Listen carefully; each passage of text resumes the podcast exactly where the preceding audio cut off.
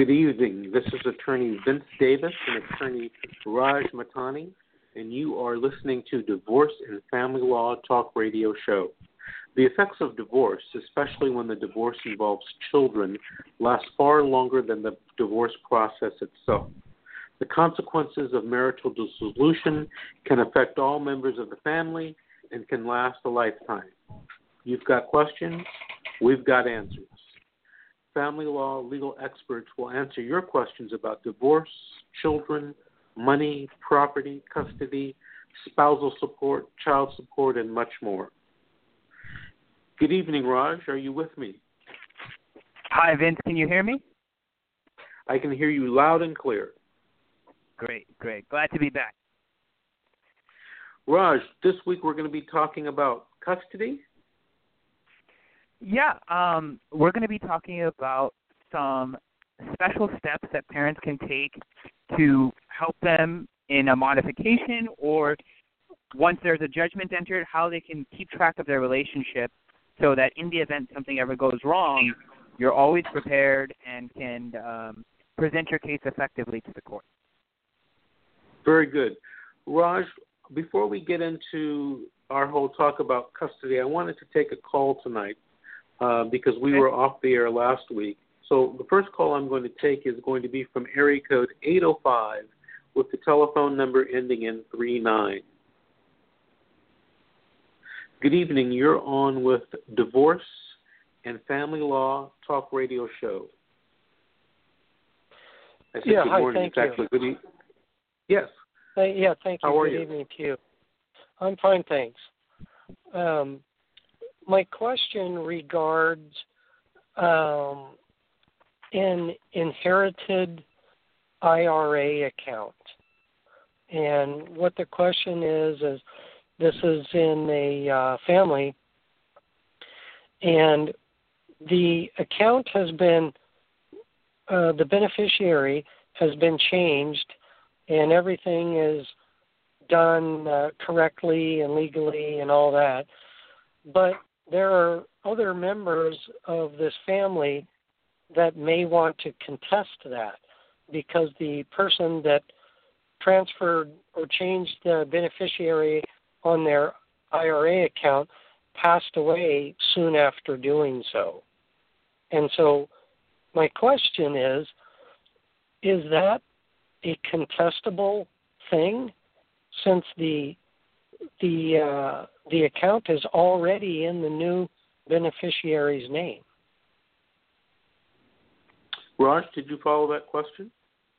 I, I think I think I got around to some parts of it, and specifically with related to family law, I want to ask our caller a couple questions. Uh, Mhm. Sir, uh, I didn't catch your first name there. Uh, John. John. Okay.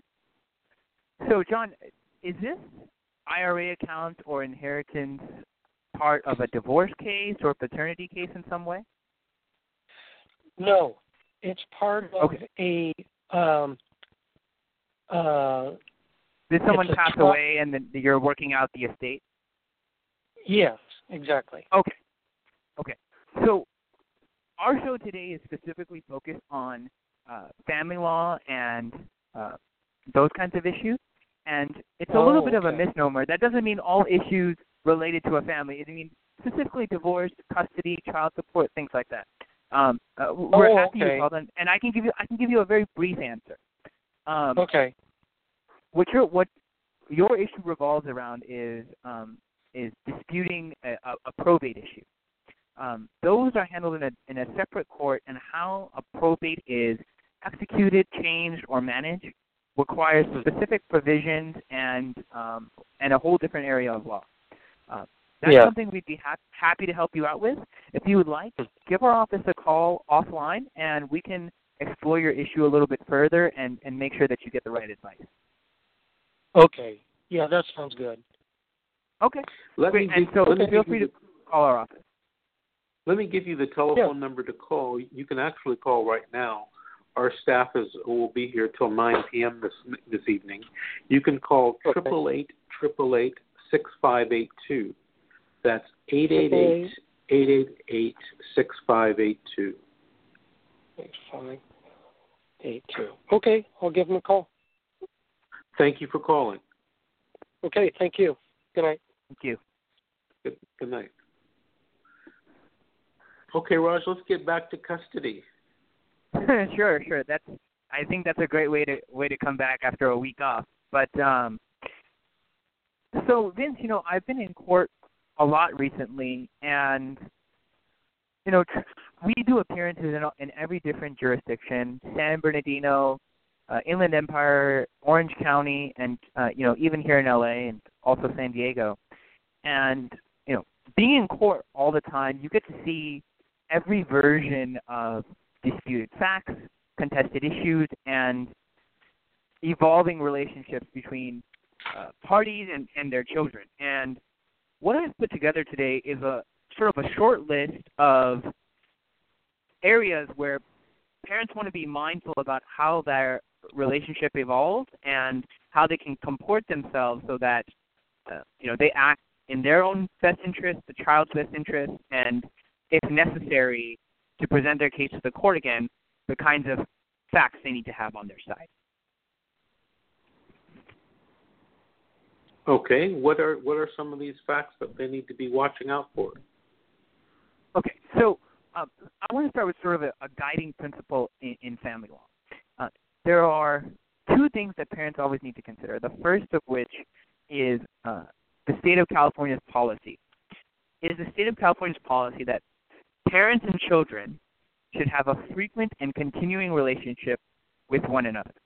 Um, that means that whatever's going on between the parents, whatever fights or issues they may be having, the court is going to do everything they can to be child focused and make sure that the children have as much time and can develop as deep of a bond as possible with both parents. The second thing is that the also makes all decisions and judges make all decisions based on what's in the best interest of the child. So what that means is for all the parents out there is that whatever your dispute may be with the other side, you cannot make decisions or take legal stances based out of your anger towards the other party, your bitterness about the divorce, or you know whether they cheated on you or any of those kinds of things. All that the court cares about are what facts uh, allow for the child to have the uh, most well-adjusted and uh, simple life they can, regardless of whose parent they're with or where they might be staying. So, um, the fact the factors I'm going to outline here uh, really take that into consideration, and uh, you know, parents when they're going through this process really should take those factors under control. So let's start with the first. Uh, the first one is uh, documenting your time with the children. It may sound silly, but you know, when you're with your child, you want to be able to show the court all the all the kinds of things that you do and all the ways in which you spend time with your children. So this came up for me recently in one case where uh, a father was trying to um, get additional time uh, with his child, and he was on a, um, a monitored visitation and then uh, stepped up to unmonitored, but he had very limited time with his children and wanted to have the court say, hey, give me overnight, give me these kinds of things, or make some modification that allows me to spend more valuable time with my child. And what the court asked him was, well, what did you do? Well, I go to the park. I I do all these kinds of things. I, we go to the zoo, but you know, I that's not a good enough time. And uh, by documenting your time with your child and explaining the kinds of activities you do or how long it takes you to drive from A to B to go to these activities is a relevant fact to the court when you want to make a modification. So it's really critical that you know parents keep a journal or um, you know even in social media, just post, tag yourself, and it doesn't have to be with the intention of bringing it up in court, but you know you, you know sort of in the back of your head that you're making a record of your time with your child and you know if you take a picture of them at the zoo that they're happy and healthy um, these are all things that the court could look at when making a decision about changing custody or increasing time or decreasing times and, and those kinds of things. So uh, that's kind of the first thing people want to do. Has that uh, come up for you, Vince, or any special cases where documenting time with children has has created an issue? Well, I think it's always um, a good idea to document. You know, get a calendar, um, keep track of you know when you are, if you're not the custodial parent, to keep track of, uh, or even if you are the custodial parent, to keep track of when a parent visits, um, how long, make notes on how you know the visit went, when people make telephone calls, and what I do with a lot of my clients, I encourage them to make Skype calls uh, if they can't be there in person. So I always think keeping a calendar is a great idea, and it makes for great evidence whenever you go into court. Yeah, that's uh, there. Yeah, there's two ways that this this kind of comes up with the with the court. I think that was a, a great talking point, Vince. Uh, one of the ways is to you know the olden ways is keeping what's called a logbook, and what this does is you have a calendar in it. Um, any special notes that relate to the children that need to be passed between the parents, for instance, extracurricular activities, changes in medication, things of that sort. You put this in this logbook, and you can exchange it between the parents. And if need be, when you go into court, you can present that as evidence as as to whether one person's being, um, you know, complying with the order, one person's not in compliance, or doesn't take into consideration valuable information. Uh, there's sort of a new uh, digital way of recording this through two software programs. One is called Our Family Wizard, and the other one's called Talking Parents. Um, these are two programs that the court relies on heavily to be able to have access to communications between parents. And this avoids the tricky evidentiary problem of presenting text messages, voicemails, phone calls, things of that nature. Um, and Talking Parents is actually free. It's a great program. I think they also have an app for it, Family Wizard. Uh, it's an online program. Parents can split the cost, and uh, there's also an app for it. And you can just make a record of everything, and it's presentable to the court, and the judge can go look at it and see what messages have been posted, how often somebody looked at them, and whether or not people have been aware of, of the contentions of either side. So uh, documenting your time with your children is a is a big issue and sort of critical evidentiary portion of any motion to the court or any request. And what are the websites for those uh, those services? Uh, it's exactly like it sounds. It's uh, talkingparents.com, all one word, obviously, and ourfamilywizard.com. What's the next step we should be concerned about about in trying to prevail in the custody or visitation case? The next factor parents want to consider is the child's education. Uh, this is a, a, sort of multi-layered issue that not only takes into consideration um, the school that the children go to, but how you're involved in the children's uh, schooling. So let's talk about the first issue about where the kids go to school. And this goes back to my original uh, overarching point of the best interest of the child. I have a case right now where um, it's in the Inland Empire. One parent lives in sort of the northern part of Fontana. The other parent lives in the um, San Bernardino uh, Rialto border kind of area. Uh, currently, the child attends a school closer to mother's residence. Uh, the father's side, we were we were in court on a, a series of different issues, uh, and we were actually in a chambers conference and trying to figure out what to do with our case. Um, the opposing side had requested that we change the school to a place in San Bernardino that's very highly ranked and uh, is a better school than the one that that mother goes to. Uh, mother was objected to this and, and um, didn't think it was a, a great choice because she has close proximity and very good reasoning as to why she should be there with the child. Uh, what the judge ended up saying was that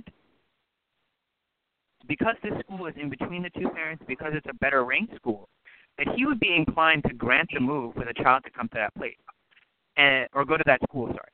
And where this is relevant to parents is, as your child gets older, you're going to confront a lot of these decisions as to the education of your child. Um, pre-K education is important, elementary, uh, high school, all these you know extracurricular activities, all of these. And at each point when these decisions come up, parents should consider what's the, in the best interest of the child.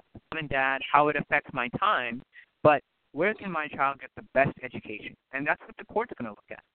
And um, the court looks at drive time. They look at uh, you know activities that the school offers, all those kinds of things. And so parents need to realize that uh, the child's best interest comes first, and their education is given a very high priority. Uh, so that addresses that part of the issue. Related to education is how their parents are involved in their children's uh, you know schooling. Typically, parents share joint legal custody. What that means is each parent can is allowed to make decisions and participate in decisions about where the child goes to school, what activities they're enrolled in, and uh, sort of the day-to-day process of their education, like their teachers. So what parents need to make sure is that they introduce themselves to the teachers, introduce yourself to the faculty, introduce yourself to administration, and let them know that hey, you know, we are co-parenting this child. We have a court order. Give them a copy of the court order. We have a, a court order explaining that this is supposed to be a relationship. These are my pickup days. These are her pickup days, and um, that really helps the school in communicating with both parents. The school will know to send documents to both addresses. They'll know to inform both parents, and if either parent is trying to exclude the other from the process, the school will be aware of it and can make sure that both parents are involved. So uh, parents always need to be mindful of their child's education, put their interests ahead of their own, and then make sure that they're heavily involved to the extent possible to make sure that they're involved in every step of their child's education. So um, it's a big issue, and uh, you know, as education becomes more competitive, uh, parents really need to be aware of what can they do to give their child the best foundation for the rest of their lives. Um, and the court looks at that too, and so it's a big, big factor in co-parenting. So we have the calendar, we have education. What's the next factor that you like to look at? Um, it's also taking an interest in your um, child's activities. Um, you know, you want to take the time to to figure out what interests your child, what keeps them active, uh, you know, what makes them uh, develop as a young person. Um, you know, in our hectic lives, it's so easy to sort of put a kid in front of an iPad and and, and or put them in front of some device and um, sort of take a backseat to to all of these these issues. But this is really relevant to the court because you want to be able to advocate for your child. You want to be able to to tell the court that you know the other parent's not enrolling them in activities. The other parent is um, you know not taking an interest as to whether they need tutoring or additional help or other enriching uh, sort of activities that help a child develop. So parents, you really want to take an interest in what your kid's doing.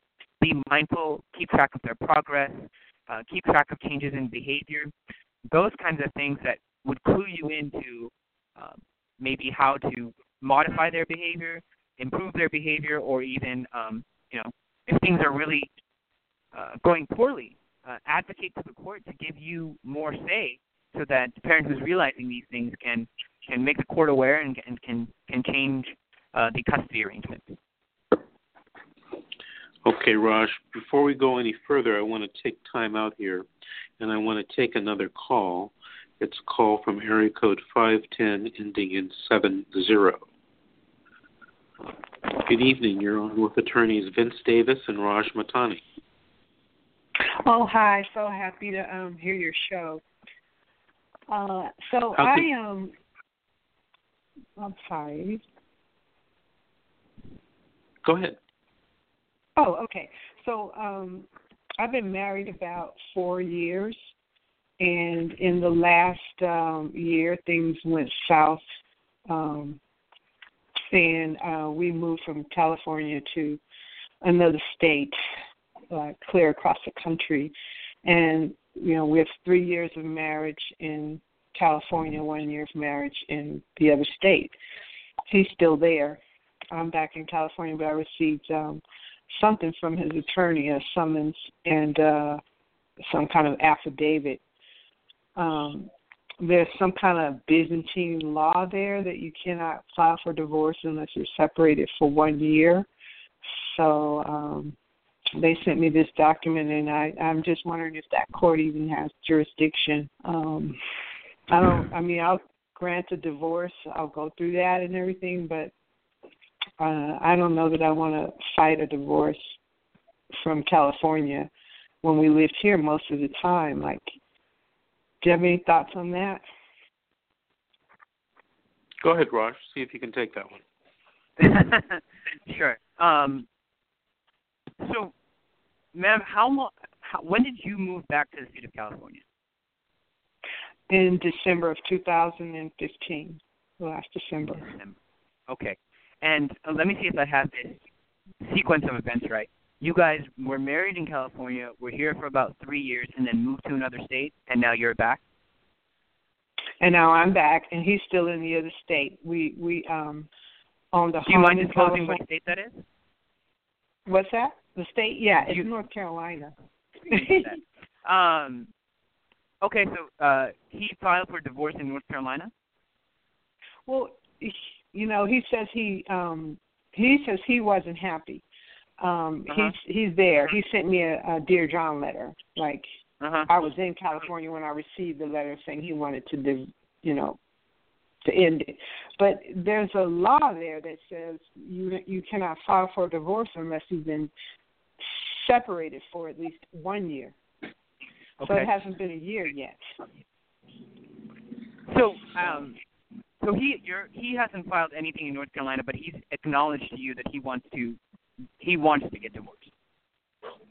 He did file something. He he sent a letter saying that he wanted to end it. He sent that back in December, and then Okay. um last month I received this April 2016. I received a summons and an affidavit from Okay. North Carolina Okay.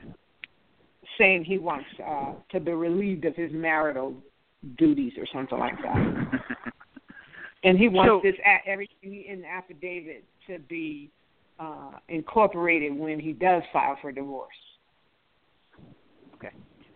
So let me start off with a small disclaimer. I, you know, myself nor any attorney here is licensed to practice law in North Carolina, so you would have to verify whatever I'm about to tell you with somebody over there. But he probably has met some sort of residency requirement in North Carolina and has filed for the action there.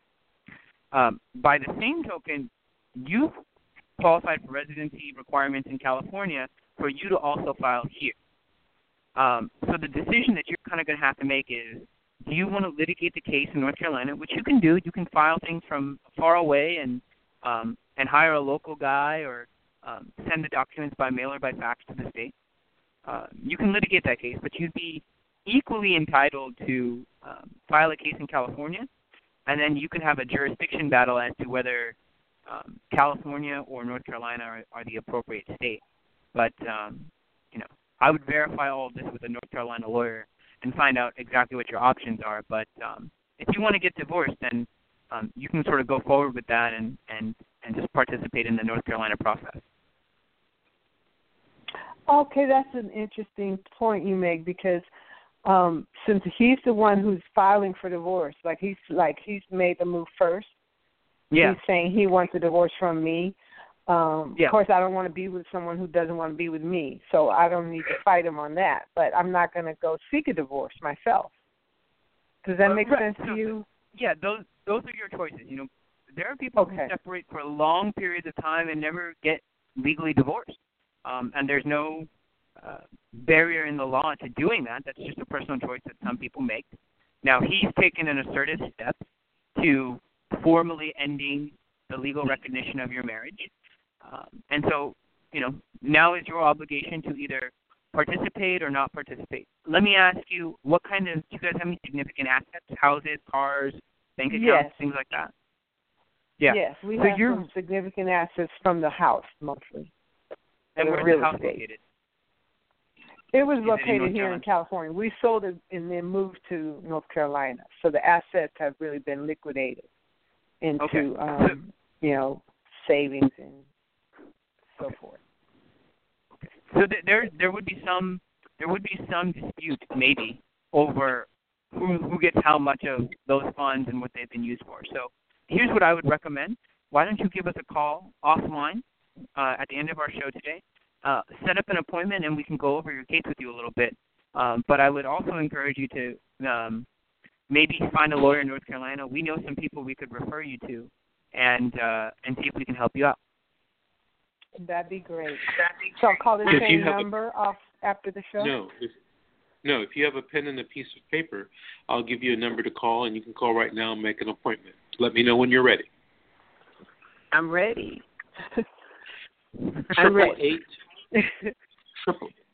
Okay, triple eight Uh-huh. triple eight six five eight two. That's eight eight eight eight eight eight six five eight two. Got it. Thank you. Thank you Thank so you much. very much for calling. Okay. Bye bye bye.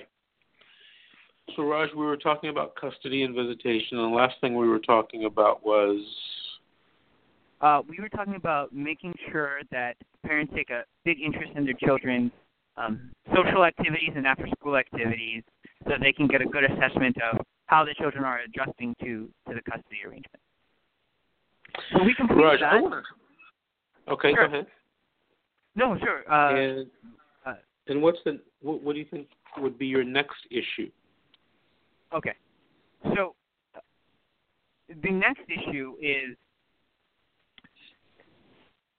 is for parents to be mindful of still being a good parent throughout the process. Um, you know, like I said, the overarching idea here is the is the best interest of the children. So, um, you parents need to be really focused on releasing the tensions that they have to the other party and focus on being a, a, a parent throughout the divorce. And so this means sort of whatever personal drama you're going through or things like that to make sure every decision is focused around what's in the best interest of the child. And I'll give you I'll give you an example of of a case that I saw today in uh, in the local courthouse while I was waiting to do to do uh, a, a case with our client. Facts of Sure. the case facts of the case were um, uh, you know father and mother had had divorced. Uh, father, through the stress of the divorce, um, had developed, unfortunately, uh, a bit of a drinking problem, and has um, and has had, I think, multiple DUIs. I think two um, within the past maybe year or two years, um, to the point where he has the uh, ignition interlock device in his car, has to do breathalyzers, um, is enrolled in um, sobriety programs as a part of his criminal case, all these other kinds of things. the mother was aware that the father was, you know, he was quite a heavy drinker when they were when they were together. They got married and then decided to have. And um, now mother is, was asking that father be deprived of significant amounts of of custodial time because she's afraid for how he might act around the child and, and if he might get drunk around it. And you know, this is where I'm saying that parents still need to put, they need to put aside their feelings towards the other party and their own personal demons. For the mother, she has to put aside her anger and hostility about the father's bad choices. Now she can continue to bring them up, but at a certain point, the court is going to allow the father to repair his image, and mother's going to have to let go of it. Um, for the father, he has to um, let go, or he has to realize that he made a poor choice in, um, you know, letting the stress of the divorce impact him to the point where he got a DUI. And the court was court was aware of this. They they understood that hey, father made a bad choice, but they're not going to hold that against him for you know the 18 years. The child is three years old that they were talking about. He's not. The court's not going to hold that against father for the rest of the child's relationship. So you know, from the minute they separate until the child is 18, have to remember to continue to be a good parent. And being a good parent is putting the interest of your child before your own, and uh, making sure that uh, you don't let the stress of the divorce or your feelings about the other party override um, what's in the best interest of the child. So, if at any point when parents are conflicted about what to do or or how to react to a certain situation, they really need to take into account. You know, uh, the court today used a really good phrase. They used the phrase child focused and not self focused. Every document that you write pleading to the court, decision or or communication between the parents always needs to be child focused.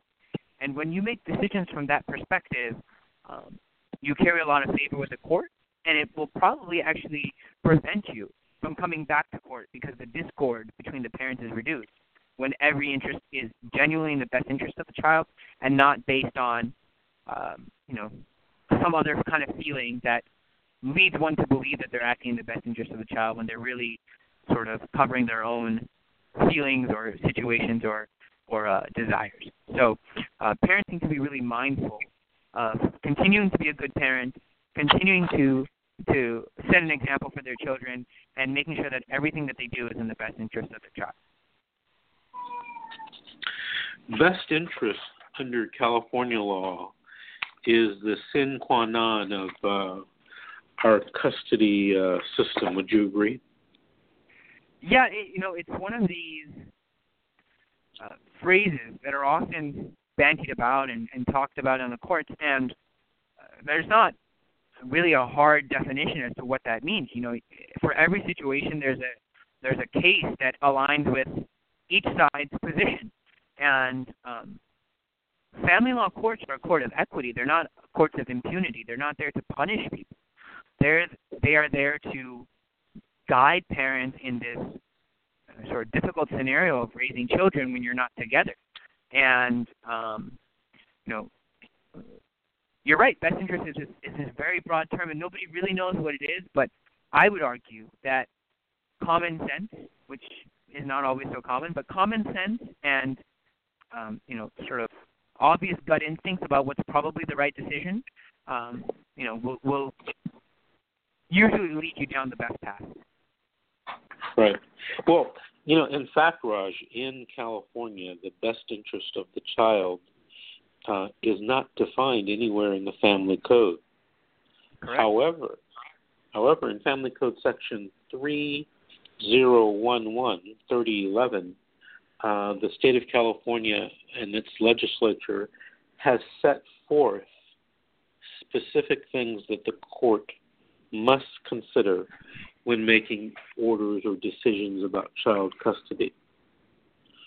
Uh, the the general thing um, that the courts must uh, consider are the health, safety, and welfare of the child, spousal or child abuse. Number three, the nature and amount of contact with the parents. And four, the habitual or continual use of illegal drugs or habitual or continual abuse of alcohol or prescribed controlled substances. And of course, any other factors that the court finds relevant. So those are the big four. One of the, the first things the court has to consider is is there an agreement or has there been an agreement between the parties? And in a lot of situations, there is an agreement. Um, and someone goes to court and they want to change that agreement for various reasons, both, you know, good spirited and some mean spirited reasons uh, to change uh, custody and visitation. Have you come across any of that? Uh, yeah, I mean, I, I, I, I come across it all the time, and so when there's previously an agreement, what has to be shown when you come back into the court, depending on whether you're uh, pre-judgment or post-judgment, you would have to court what's different since the time that we made this agreement until now, and why is the change that you're requesting good for the child in their best interest. So, um, what you know that happened today also. Um, a one party had filed, uh, they had reached a, a, a judgment I believe in February of this year, and uh, father came into court looking to add additional custody time. And uh, the judge looks at him and says, "What's what's different?" And father says, "Oh, I just wanted more time." He says, "Well, you agreed to this scenario a few months ago, and you can't just come back into court because you want something. Something has to be different. Something has some new fact has to be there." And it, it doesn't have to necessarily be a big fact. It could be the a change in your work schedule, or you've moved closer. It could be a very small thing, but you know what is significantly different since the time you got the parties were back in court, made an agreement or executed a judgment, and why are those things good for the child to change their schedule? You know, the reason the legislature legislature made those part factors as part of the decision for judges is that children don't typically, especially young ones, don't typically respond well to upheaval, change, constant, constant change, whims of the parents. And you know, this goes back to our, our, my statement being child focused. So, you know, parents can't come in just because on a whim they feel like they deserve something. Every decision has to revolve around those factors that you described in health, safety, welfare of the child, you know, parents' behavior, substance abuse, and what puts them in a permanent, safe, stable, and loving environment. So, um, at every point, parents have to be mindful of those things. You know, Raj, the second thing that the court has to consider is abuse abuse of a child, a spouse, or a cohabitant. Mm-hmm. Um, and I think it's the second enumerated statutory factor that a court must consider is any history of abuse by a parent against any of the following people. Any child to whom he or she is related by blood, affinity, or by a caretaking relationship, no matter how temporary, um, abuse on the other parent, or abuse by a parent on a current spouse or cohabitant of the per- person seeking custody, or anyone whom the parent or person is dating or engaged to. Have you had any cases where um, involving custody and visitation where there has been issues of child abuse or spousal abuse or abuse of the of the new girlfriend? Um, yeah, actually, you know that we have we have a, a case now, um, and actually our firm deals with this, Vincent, and, and maybe you can speak more to this. Uh, and we've covered this topic, I think, on a previous show. Is that um, there's a little bit of a crossover between juvenile dependency law and family law. And what happens in the juvenile courts, uh, which is your specialty, Vince, but what happens in the juvenile courts is that you know a child may be detained for abuse or neglect or something to that effect, and then the parents go through this whole process in the juvenile court. And the way that's resolved is with a family law exit order.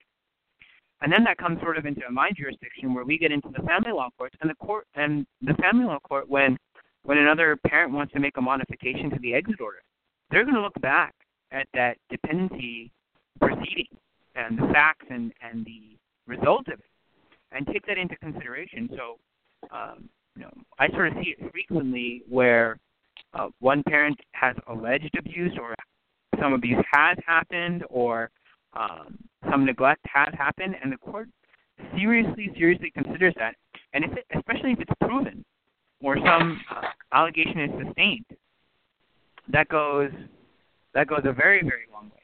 Um, I had a case like that just yesterday. Luckily, we were able to settle it.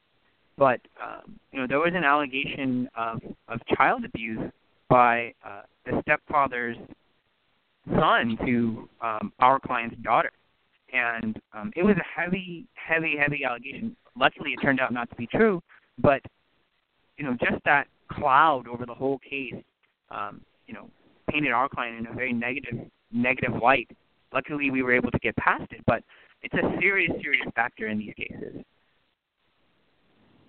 In fact, you know, Raj, when there is a finding of uh, domestic violence on a child or a uh, spouse or a new spouse or new girlfriend, there is a presumption against the perpetrator of that abuse.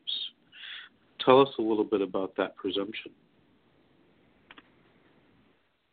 Well, that the presumption the presumption is that you know uh, that parent is person is sort of excluded is excluded from the relationship. Um, you know,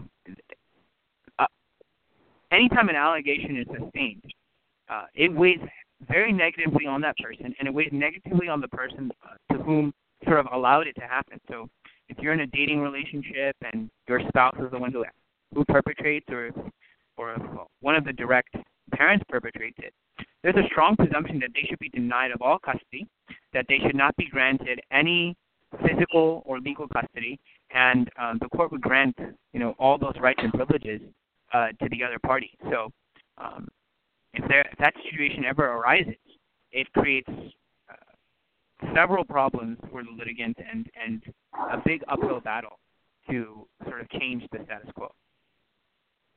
You know, um, domestic violence, for purposes of this discussion, um, is specifically defined in, I think, Family Code Section 3044.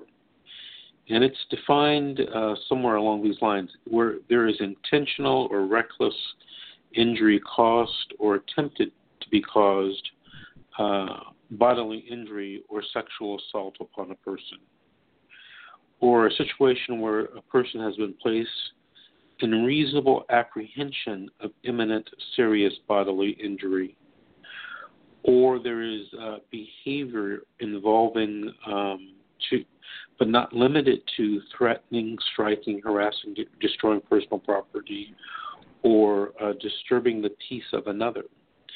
So I mention that only to let our listeners know that. Um, you know, domestic violence doesn't mean physical contact.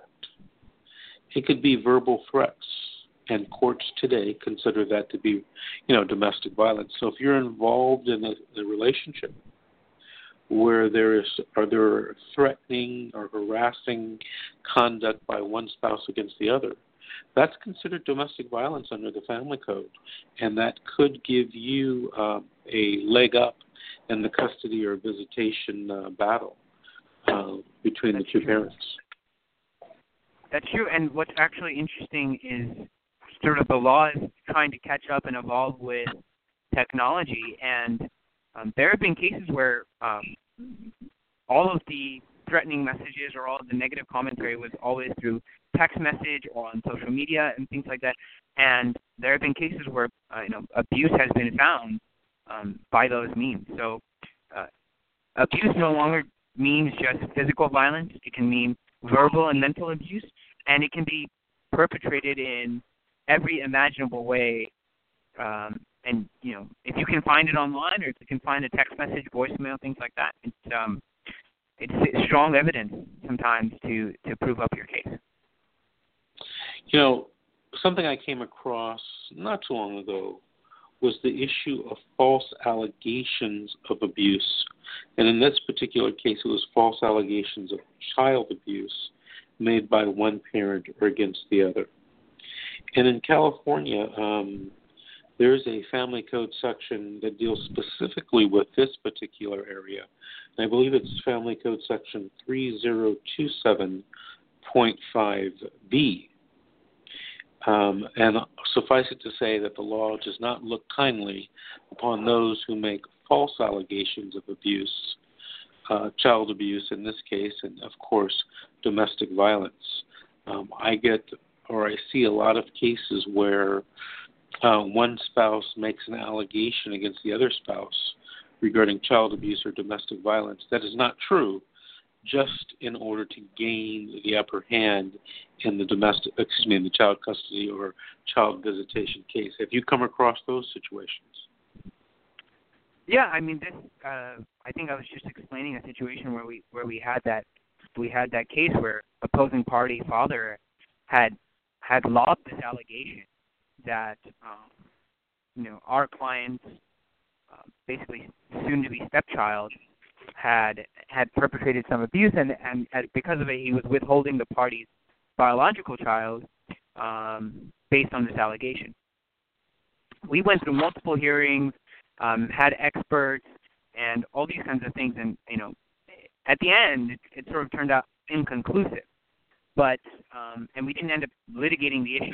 I think out of protection for all parties involved, but directly firsthand and how it Im- impacts the parties as to one parent sort of lobbying what may or may not be a truthful allegation um, in an effort to win custody.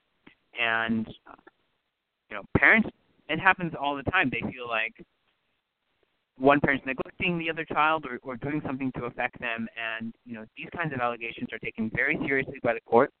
Um, we had several evaluations done. We, uh, you know, had several experts, you know, uh, look at the child or or review their allegations. And uh, like you said, there's a strong presumption against a party who's found to have perpetrated this, and then there's even sort of more adversarial negative effects for a party who's found to have fabricated uh, these allegations.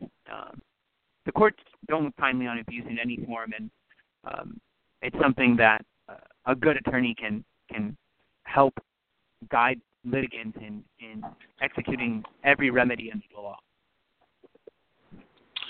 Raj, you know, the next thing I want to do is talk about on the custody and visitation issue the issue of abuse of alcohol or abuse of controlled substances.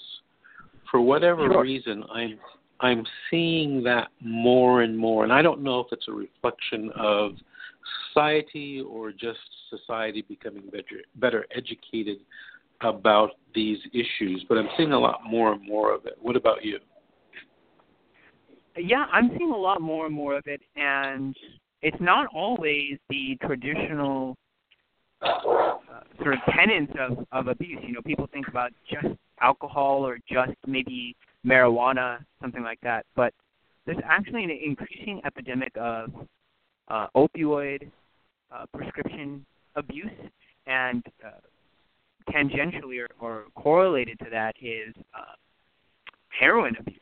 Um, sometimes when people get an opioid addiction, it it uh, exacerbates into a, a heroin problem, unfortunately. And I've been seeing it hasn't uh, affected any of our clients um, on either side, but um, you know when I'm in court, which is almost daily, I'm seeing more and more of it um, litigated and brought out as a fact pattern that one parent or the other has either abused the substance, uses it inappropriately, or um, has a history of using it, and um, it's a big factor that the court considers. Now, I will also remind remind litigants that despite the gravity of that concern, there's there's no order that 100% protects parties. Um, that was the case today. You know, the judge was conflicted that he's he said he wished he could make a 100% safe order, but that in all of his lengthy experience, there's no such thing. And all that the judge can do and the parties can do is create as many protections as possible and then hope for the best.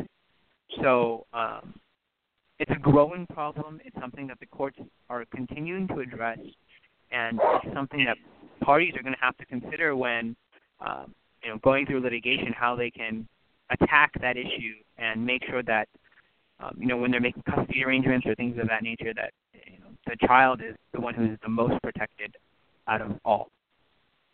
Right.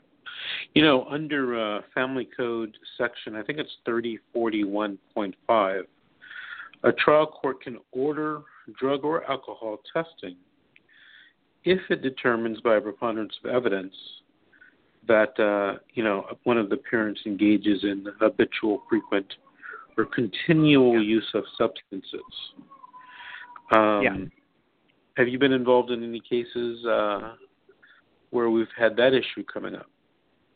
Yeah, I um I did a case in the Inland Empire where uh, there was an allegation that I, that our client um, was a uh, drug abuser, and uh, it, it's not it's not a very high burden. And uh, I mean, for the factors of our our client, she had I think an arrest or a conviction for for possession, but uh, and it was several years ago but um, the court still found that to be a verifiable thing that the thing, and in fact, our client was ordered to go across the street and submit to a test the day of the hearing.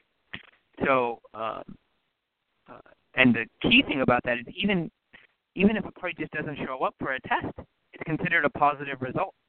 So, um, you know, the court, anytime there's an indicia of abuse or problems or um, things of that nature, uh, you know they're very quick to to order testing, uh, and I think the reason for that is um, the courts want to uh, you know, protect the child, and it's not a terrible burden for a party who's not abusing any substances to go and subject themselves to a test, no matter what the cost, um, to prove their point. So um, I've seen it both ways, where the court orders testing, and what's happening more and more is that uh, clients are seeing that this is an issue for judges, and they voluntarily um, submit themselves to a test to prove to the judge that they're they're clean and sober. So um, the court orders them, people subject to them, and it's becoming an increasing issue in a lot of cases. You know, Raj, one of the things I think a lot of people don't know, and I come across this with a lot of attorneys, um, you know, a lot of opposing attorneys. You know, when the when the when the judge orders testing, that testing has to be performed in conformance with certain policies and procedures and standards. And those standards and procedures are uh, standards and procedures uh, established by the United States Department of Health and Human Services for drug testing of uh, its own federal employees. And I believe that this is mentioned and covered in Family Code Section um, 3041.5. And under those standards uh, and procedures, currently only urine testing is permitted under these standards, yeah. and and the court cannot order a hair follicle test or a blood test. Right. Did you um, were you aware I, of those standards? I I was aware of those standards. Uh, I I don't. I would have to check the case law on this, and I don't know if this has been amended uh, recently. But um, uh, the court, when there's a really order the hair follicle test, and I think you're right. A lot of attorneys don't know that it's not um, that you can object to that. That you can only do a urine test. Um, they have what's now called a, a, a five panel test and a hair follicle test, where you know if one party is is known to how to skirt the system or or or uh, beat the drug test, they can order the hair follicle test as well. Um, what I'm finding a lot of times is that uh, the court will say on the record that you know a hair follicle test would be appreciated or would go a long way towards proving one side's point, and that the uh, uh, party who's accused of having the problem willingly submits the test. So uh, while there may be some protection for the party to submitting to the hair follicle test, um, I would actually encourage clients to take it because it's the most exhaustive test and um, you know can prove either your sobriety or um, abuse, regardless, you know, to the fullest extent possible. It's a it's a choice that every client has to make. Right, Raj. Did you know that uh, if you have a positive test as a parent under the federal standards, that you are entitled to have a uh, a hearing to t- uh, to challenge those positive test results? I know it now, uh, Vince. Have you ever seen that in the in family court? They, you know, here's the interesting thing about family courts. I haven't seen it. it. Is a simple answer, but the interesting thing is that um, it's a it's a small percentage of cases that really get that far, where um, clients have the money to contest each and every one of those issues, and where you know the issue of abuse is, or sorry, substance abuse is so significant that it requires um, sort of all of these challenges. So um, it's the rare instance when it happens, and I, I haven't seen it yet, um, but I'm sure I'm, I'm sure by the time uh, my career is over, I'll have dealt with it se- several times. And here's another little tidbit under the same statute, um, Family Code Section 3041.5. Testing results are confidential and they are supposed to be sealed. Any party that violates the confidentiality is subject to monetary sanctions. So, a little tidbit for our listeners to consider uh, if they're ever faced, you know, being involved with drug testing uh, or challenging drug testing in a custody or visitation case.